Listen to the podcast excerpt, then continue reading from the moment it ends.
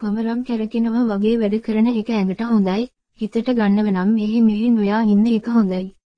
නමුත් සමහර අය උදේ ඉඳන් හවස වෙනකම් එක තැනක ඉඳගෙන ඉන්නේ ගලක් වගේ. ඔවුන් මානසිකව යමක් ගැන සිතමින් සිටිති. එබැවින් අපගේ ශාරීරික හා මානසික සෞඛ්‍ය සඳහා ශාරීරිකව ක්‍රියාශීලීව, ඇක්ටීව් හා මානසිකව විවේකයෙන් සිටීමට පුරුදු වීම හොඳය.